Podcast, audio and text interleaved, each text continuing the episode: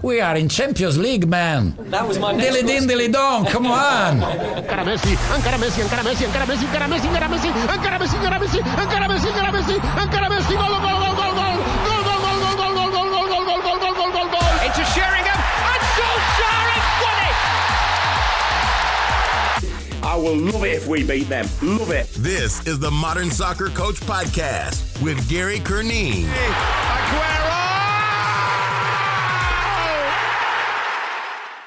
Hello, welcome to the Modern Soccer Coach Podcast. My name is Gary Curneen. Joining us today is Sammy Lander. This was an interview that we did with APFA. The full interview is on the link below. Association of Professional Football Analysts. Please check it out.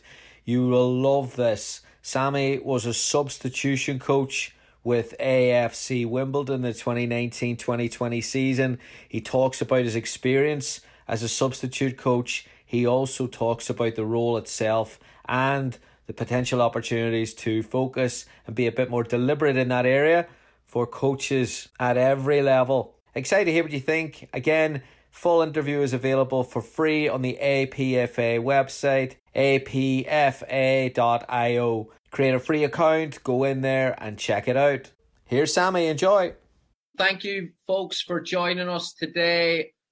Modern Soccer Coach teaming up with APFA on the Friday chat. So we're trying to make this uh, a regular event, and we are delighted to be joined by Sammy Lander today, substitution coach. Sammy, thank you so much for joining us. Welcome. Thank you very much for having me, Gary. I'm um, really pleased to be here and excited to chat some football and yeah, answer some questions around the niche topic of subs. Brilliant. Niche is one way of saying it. Is a very unique. I was telling a couple of coaches what I was chatting about this morning, and the initial, wow. yeah, Um, yeah. so, that uh, tends to be the reaction that, that you get when you say that. first question for you, Sammy, which I suppose is one that you've been you've been asked quite a few times. When you're in a club as a substitution coach, what does the substitution coach do all week? Yeah, so um, it's a, it's a very valid question, and uh, I think it's some that often people overthink a little bit because they're thinking you only really have a sub potentially on a game day. So what does he do for the other six days? Um, so the, the probably key word in that title is subs coach. So so you're part of the coaching team. So so you take on a role within training, whether that just be doing the offsides and calling dodgy one every couple to see the player's reaction, or working with the with the other eleven and when I was at Wimbledon, it started a little bit like that because we weren't sure ourselves maybe how it was going to work. You know, Monday to Thursday, Friday, I come in a little bit, and Saturday a little bit more relevant. Um, and it sort of progressed. So we almost got to a stage where if players, because obviously depending on physical loads, and we were playing Saturday, Tuesday, so you'd have games, and all players would train at different moments and lengths and times and all that sorts of things. So we got to a stage where there was opportunities for me, even if it was just to assist or, or lead or suggest the groups that players of the groups of players that weren't potentially playing the most minutes and were my finishers, um, I would get involved in coaching them and, and having a say in maybe the drills that we could prepare for them. Um, so the best way to phrase it is I'm effectively a coach, you know, just like a set piece coach is really, you could argue, only relevant at set pieces, but he plays his role throughout the week of helping with the analysis, helping to muck in with the analysis meetings, opposition analysis. So yeah, while I, I was probably most relevant and busy on, on a Friday, Saturday, it was my job to just be in and around it as a, as another coach from from Monday to Thursday almost. Yeah, that's what I thought. I, I didn't think you'd be like the Grim Reaper walking around. Everyone, if he talks to me, I'm going to be sub on a Saturday. You know, so. Mhm. Uh, but you, you mentioned before we started recording about that passion for the grass. So this is something that in your development pathway, it's not something that you've grown up and said this is an area I want to specialize in. You've done quite a few roles in the game so far. Yeah, so um, I mean, my ultimate goal is to be a first team coach, head coach, um, gaffer. Do you know I mean? That that's where my dream is, my goal is, and um, and I needed something to put me on the map, and um, I sort of have this little book at home which is full of all these ideas that I think that I want to try and work in football and, and try in football to get results and, and experiment with. And one was just subs. One was literally just was subs, and I just thought, all right, well, during lockdown, I got a bit bored, and I was like, how can I roll with this? And um, yeah, so the subs coach is is almost a bit of a a divert route to where I want to end up, but but it's given me the platform so that I can now go and meet these great people and, and work alongside some some really cool clubs and um, yeah, expose myself to those environments as well. Let's go back there to the lockdown, and you're saying there that this is you know a lot of people had projects. Some went to build a shed. You've gone and, and created this role and a pathway, which is fantastic. Uh, how did you move that into you know communicating to coaches and trying to put the theory into practice? It was a real snowball. It was a real snowball. So it started by me being named as a player because we went through COVID and they had to furlough some players, which is where you almost couldn't afford them. So you had to put them on like a non-contract. So we were running out of players to name on the bench. So you know, I was the best of a bad bunch in the coaches. So you know, I got next started getting named as a substitute, and um, there was one game where the gaffer's turned around. he's gone, "Are you ready to come on?" And I was like, "Oh my god, like no way! I'm nowhere near ready." Do you know I mean? I'm snacking on jelly babies. I'm in my big bench coat. I'm I'm tuned into the game because I'm still doing my coaching role. But in terms of watching our press pressing shape and going to carry out our press pressing shape is two very different things. Mm. So then I started thinking, well, if this is how I feel, I'm sure there are other people or players that, that, that might feel like this going through this experience. And it was a case of going, right, well, physically, how do I feel? Psychologically, how do I feel? And then almost a, sort of, like I said, snowballing the, the different parts of the concept into something that then can almost benefit these guys as well as the coaches. When, you're looking at skills, obviously, like again, we started talking about uh, different types of coaches before we started recording, and the head coach is an environmental person that loves the culture and the energy that goes along with that. Um, analyst might be a different set of skills, maybe a bit introverted with personality types. What's the personality type of a of or the skill set or the most important skills for a substitution coach? Yeah, it's a great question, and I think you've got to have a real balance. You've got to have the analysis side of things, where I'm, I'm quite comfortable with data.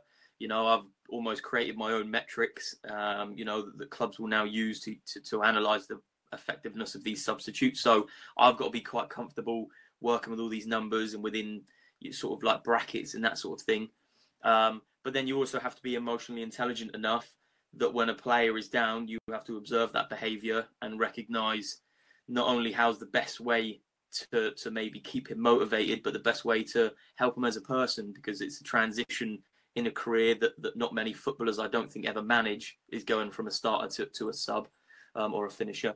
I don't think it's ever managed. So you've got to have both, really. You've got to be a coach, but you've got to be analysis, and you've got to have that nice blend, really, which is something I think the game is is going that way. I think it's developing that way. You're seeing a lot more coach analysts now. That team that seems to almost be a role in football. So it's that blend of someone who can be comfortable enough with data, but but you know understand the person behind that data as well. Brilliant. Alex Ferguson has a has a great quote about when they're talking about the introduction of psychology and how they should bring in this coach and that coach, he said, for every coach you bring in, you bring in another opinion, which I think is a great way of putting it. That not every, you know, you have to manage this as a head coach environment. Hmm. When mm. we're looking at reviewing and evaluating roles from a game standpoint, how do you evaluate the the impact or the performance of a substitution coach? Um, the substitution or the substitution coach?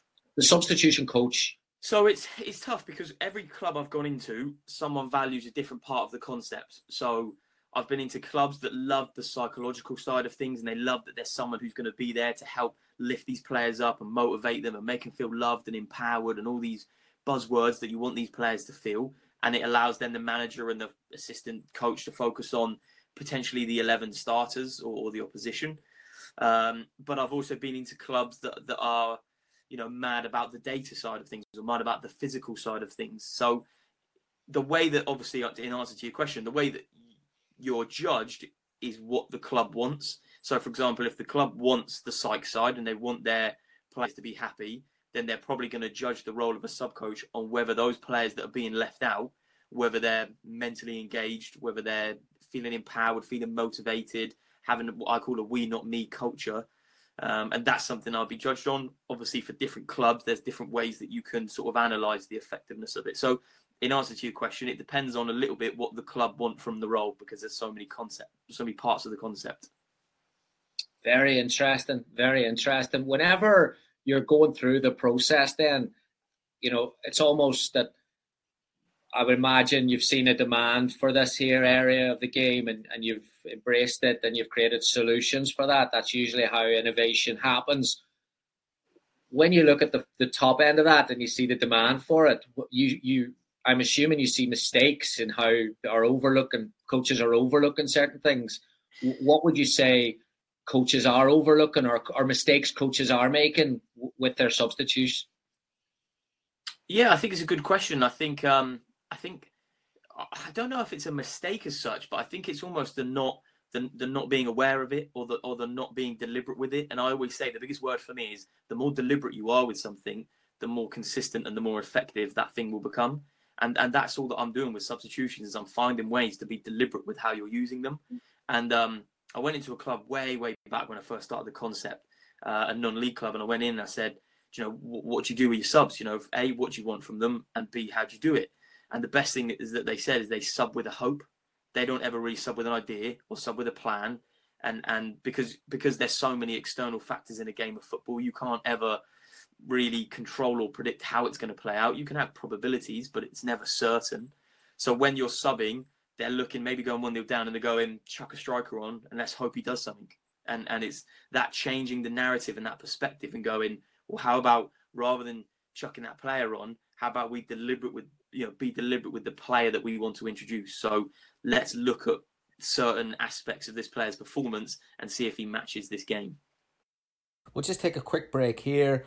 Coaches, we are excited to start a new partnership with NL Tactical Boards. Never Lose Tactical Board has created a product to allow players to understand the game better. It's a double sided dry erase board, no lose magnetic technology. You will never lose another magnet again. It's a guarantee.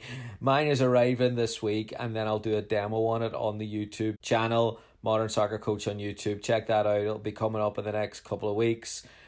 NL Tactical Board. They're also offering Modern Soccer Coach listeners 20% off all their boards until March 31st.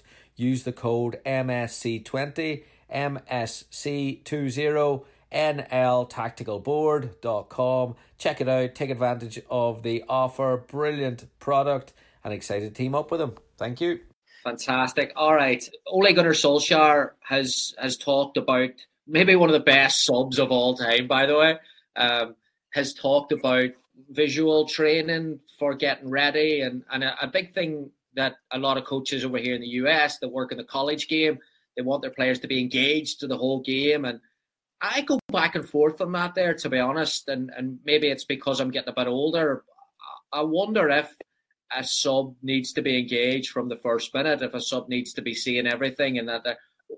What's your views on that from a from a psych and a physical and, and a tactical as well? Does this in your mind does a does a sub need to be you know from the first minute of the game?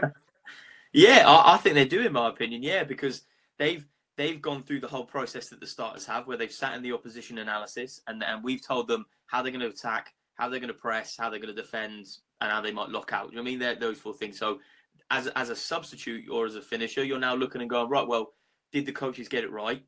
And if I come on at any given moment, because that that's how a substitute has to think, is that it could happen at any moment.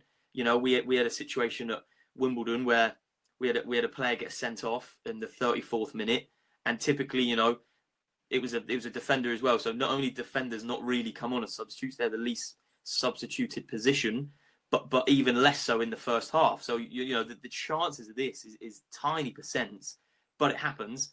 And so this player was ready to go. He had his shinies on. He had his shirt on ready. He knew he'd been watching the game. He get so the transition into that game of football for him was so much easier than I see a lot of other first half substitutes because most I think I think there's like a common theme where people don't really think it's their job in the first half. You know, I mean, it's almost like I've got 45 minutes off here, which is cool. You know what I mean? So I can sit back. I'll talk to my mate. Um, I know one of the lads on the opposition team, so I'll go down when he goes down and chat to him, and and then I'll come back up. And but but having that player engaged in the game of football means that when they come on, they they're in the rhythm of it. They, they're going to be problem solving themselves because we're identifying and chatting about the problems on the touchline.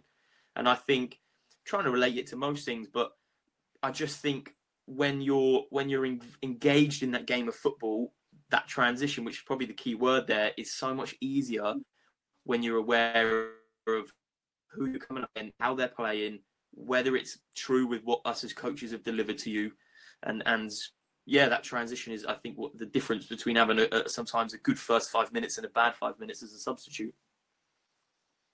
Very good, very good. Uh, alongside that, then Michael's put in the chat room. I think this relates to what, uh, what we're talking about. What's your thought then on the subs warming up then with the team? Uh, do you think they should, you know, you should warm up the collective, or should the subs be doing something different by themselves?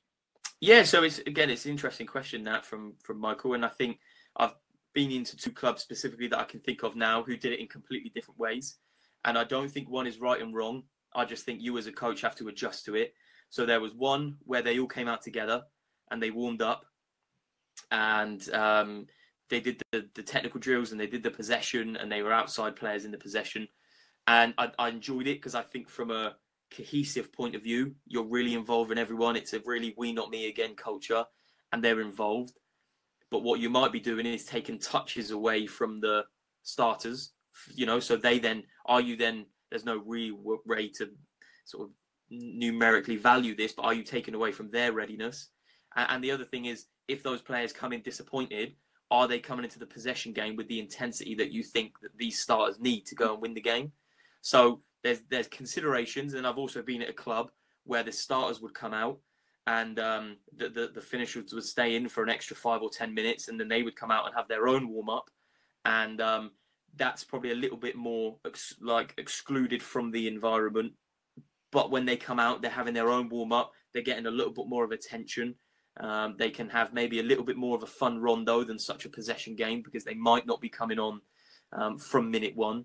So I think their strengths on both. I think the way that I lie is probably having one out together because I think um, I think there are more positives to that, and I think in the longer term um, that there's more benefits of having players come out together. But in answer to your question, Michael, I don't think there's a, a right or a wrong. I think it's your preference as a manager, and I think you as coach then just have to adjust yourself to make sure that everyone's catered for.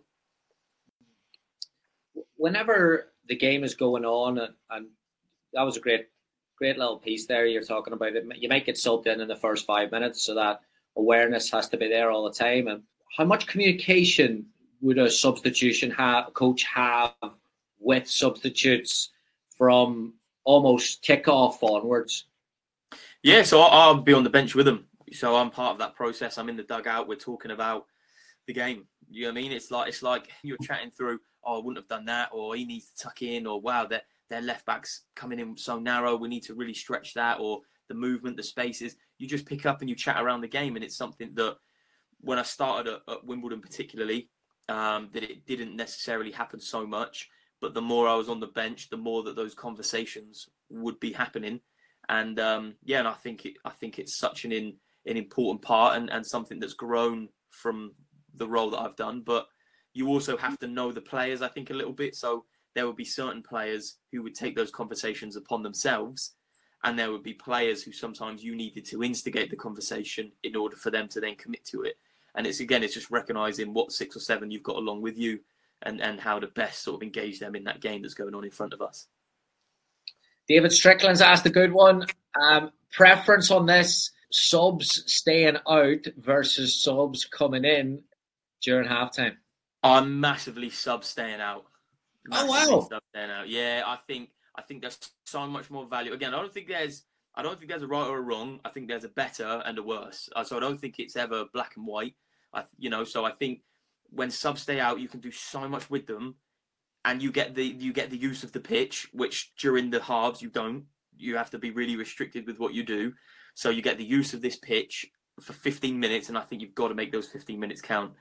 I don't see any value, or I don't see much value in potentially players coming in and sitting being part of the team talk when the team talk is based around what those 11 players have done and it's not included what the substitutions have done. So I, I, think I'm massively sub out. I don't think that them coming into a changing room and then sitting down for 15 minutes is of benefit to them because they haven't really have done much physical output in the first 45, so they don't need that rest.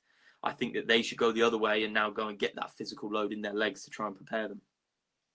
Brilliant, brilliant. In terms of uh, effective processes, something that I'm very, very curious to find out is there a you know you see it all the time on TV, sub coming on, assistant coach got the nice graphics and going through it. Is there a is that still an effective way? Do you think there's a better way or an alternative way, or what's your thoughts on that? I think it's important to know how the player learns because I'm very much someone who's a visual learner. So if I were to get to the front of a, of a the dugout and then have the manager maybe tell me six things he wants to see from me, my recall is probably only bringing one or two in because I've got the adrenaline in the crowd anyways.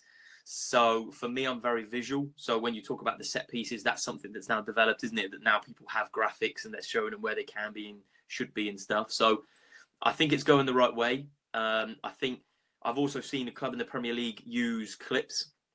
So they actually have the iPad and um, obviously live code in the game. So they actually showed them clips, which really helps again that transition for a substitute to come in. Um, so I think there are different methods that you can do it, and I think knowing your player is important. Um, all I would say is that I wouldn't rush the substitution. I think sometimes managers can go around and say, "Are you ready?" The player then goes, "Yeah," because he wants to get on, even if he's not ready. And within a sec- 50 seconds, that player is from there to in the game of football. So the amount of information that's passed through him in that process is almost information overload. So I think having players ready allows you again I use the word transition transition them into that game easier which is what when I've asked players is what they said they struggle with. Yeah just on that and Michael has a, has put a question about the about the physical you know the exercises that they're doing. Uh, one of the questions I had for you I read one of your old quotes that was about basically how some players underestimate undervalue or just underprepared when they're kind of half doing their stretches and their, you know, and listening to a bit of crowd and watching a bit of match. Uh, is that a, is that another area that you're? Are you more specific about being better at it, or or do you have alternatives at it? I guess would be my question. Yeah, so we, I think both. I think we want to be better at that that um, part of the game, and and the way that we've done that is by finding alternatives to try and keep them physically engaged and physically prepared and almost like topped up, maintained is the word I sometimes use, so that you're never raring to go, but you're enough that if the game was to break down and there needed to be a change, that you would be ready to go on. Because I always say, like, if I ask you right now, Gary, to get up and, and hit your top speed, and you've got 10 seconds to do it, and if you don't do it, the, the runner you're tracking might be going to score. That's a huge demand to put on someone who's just been sat still for an hour. So you need to almost break those little trends of slouching and, and, and getting comfortable and keep engaged with the game both mentally and physically. So I, unfortunately, I can't reveal too much, but but yeah, we, we've managed to find some ways that I've suggested to clubs that I've worked with that you can do down the touchline and other things like that to keep them physically engaged and topped up. Brilliant. Uh, Nani's asked, this is a great question. Has there ever been an instance where, or would there be, if there has, because I don't think there would have been, but if there is, uh, let us know, or would there be that you would go to a head coach and say, listen, chop that change. He or she is not ready to go on at this moment in time. Yeah, uh, I would say no because I would say my role is only ever advisory. I would never be telling the manager what to do. You know, that's that's way above my pay grade. And at the end of the day, while it, you know, every manager I've worked with values my opinion, it's never a you've got to do this. It's never a it's never an order. It's an opinion. It's some advice. So um, there have been times where I've probably suggested something and the manager might not have gone with it, but but that's because um, you know the way that they see the game will be different to the way I see the game, and and the, you know the the beauty of football is that there's a game of opinions. So you know it's all down to the individuals and the, the person who's on the opposite side of the dugout might have done something completely different again. So um, yeah, the role's advisory. So I've never been in a situation where I've advised or told someone to go and make a specific change. You might suggest one, and and they listen, but but ultimately they'll go with their knowledge because you know they they probably have a greater understanding of the whole. You know what they're looking to accomplish, thinking ahead, minutes, and all these. They'll have a lot more considerations than I would. All right, into the fun stuff now, and then I'll take some questions. Uh, managing people now, something that I find out, obviously, a player that's is on the bench on a Saturday is going to be annoyed, and you've got to manage that whole situation. And I I understand that, and I think that's been pretty consistent since I've started playing the game. Hmm. Something that I'm seeing, uh, to- and I want to get your thoughts on this. Something that I'm seeing happen more and more. We know the Ronaldo stuff, and you've talked about Ronaldo and the and the. Well, I actually think that it's also happened to players who have really, really good attitudes and, and managers that are really, you know, it's easy to say Rangnick can't handle Ronaldo, Ten Hag can't handle Ronaldo Hmm. when this here. So I'm going to show a clip of Aguero coming off the pitch. My question is Do you think coaches should, you're taking a player off, you know that player's going to be annoyed. Do you think a coach should always try and shake hands with that player? Um, yeah, I think it's a nice sign of respect, or a sign of well done, or a sign of positive reinforcement, which is something I think doesn't happen uh, uh, enough in football. I think positive reinforcement is something you know. There's enough people out there to tell you in football when you're doing something wrong, um, but I think when something's going right, there's not enough people to tell you that. So I think it's it's just as important that that comes in. Um, yeah, no, I think about it. I, I mean, I've always done it. You know, it's a sign of cheers, mate, for your efforts. Like, appreciate you. You know, th- thanks. Do you know what I mean? It's it's it's a way of showing that without maybe saying that, so that you can still focus on the game. Um, but I think it's a nice gesture. Yeah, but I think you've also got to understand sometimes that you know managers are in these in these you know almost trance with the game. Do you know what I mean? Where let's say they're even losing, and, and it's like, right, how can I fix this problem? And sometimes I think it's easily overlooked where they sometimes might forget about that, and it won't. Be, I don't think it'd be on a malicious, you know, note. It would just be the fact that they're so consumed in the game that's going in front of them that they want to make sure that they get it right and that you know the sub's gone onto the right position or passed on the information that he's asked him to or, or something. And I think so. I think it's a good thing that it happens, but I don't think if it doesn't happen that there's always necessarily like much behind it or a malicious way. You know, it might be that he goes to the bench and all the players and the subs coach and the goalkeeper coach and the analysis and sports science and physio all high five him and, and they show him the appreciation. Yeah, I think it's really interesting because sometimes I look at it and think you're better off just letting that one go. Cameras are obviously going to be on you, right? The highest level. Hmm. Waited two minutes and you just went over to the player and said, "Hey, great stuff." Um, but but another question I wanted to to uh, as a follow up on that. Let's say you're working with a team. Let's say you are on that bench right now as a substitution coach. That's happened. You could see Mikel Arteta step in as an assistant and try to manage it.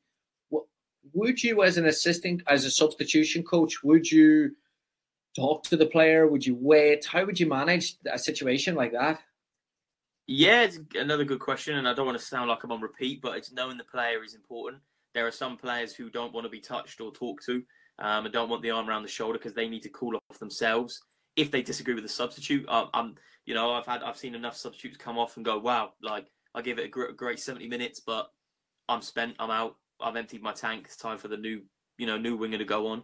So I'm going off the situation that they've been annoyed um, about coming off. Um, so knowing the player, because there are some players who like the whole sympathy and, and listen, I understand you, and, and, and having that relatability with them.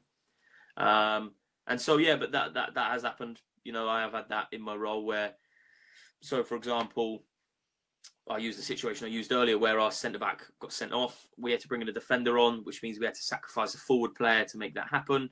We bring a forward player off inside 23 minutes of, of a first half. They're going to be annoyed, aren't they? Because they've trained a week and they've been trusted with a start and they've only been given 23 minutes of that start. Um, so they're naturally going to be annoyed. So they come off. And in this case, the player didn't want to be talked to. They just wanted their own space to process what had just happened. And then after the game, once the whole sort of situation had been processed, we had a chat and he we talked about the, the reasons as to why that happened. And he completely understood because you know most most players are people as well, so they have that human element where you can you know appeal to them and, and explain things and that that situation was then easily avoided but i think yeah i think when there's a lot of emotion on the game those reactions can sometimes be heightened All right, coaches, thanks so much for listening. The full interview with Sammy is available on apfa.io, the APFA website. There's lots of free content on there, and there's also opportunity with analysis courses and webinars that you can check out. Highly recommended. Really excited to team up with them. Thanks so much for listening. I'll see you soon. Thank you for listening to the Modern Soccer Coach Podcast. For more coaching topics, sessions, and resources, head on over to Coach Curneen on Facebook or visit the website at www.modernsoccercoach.com.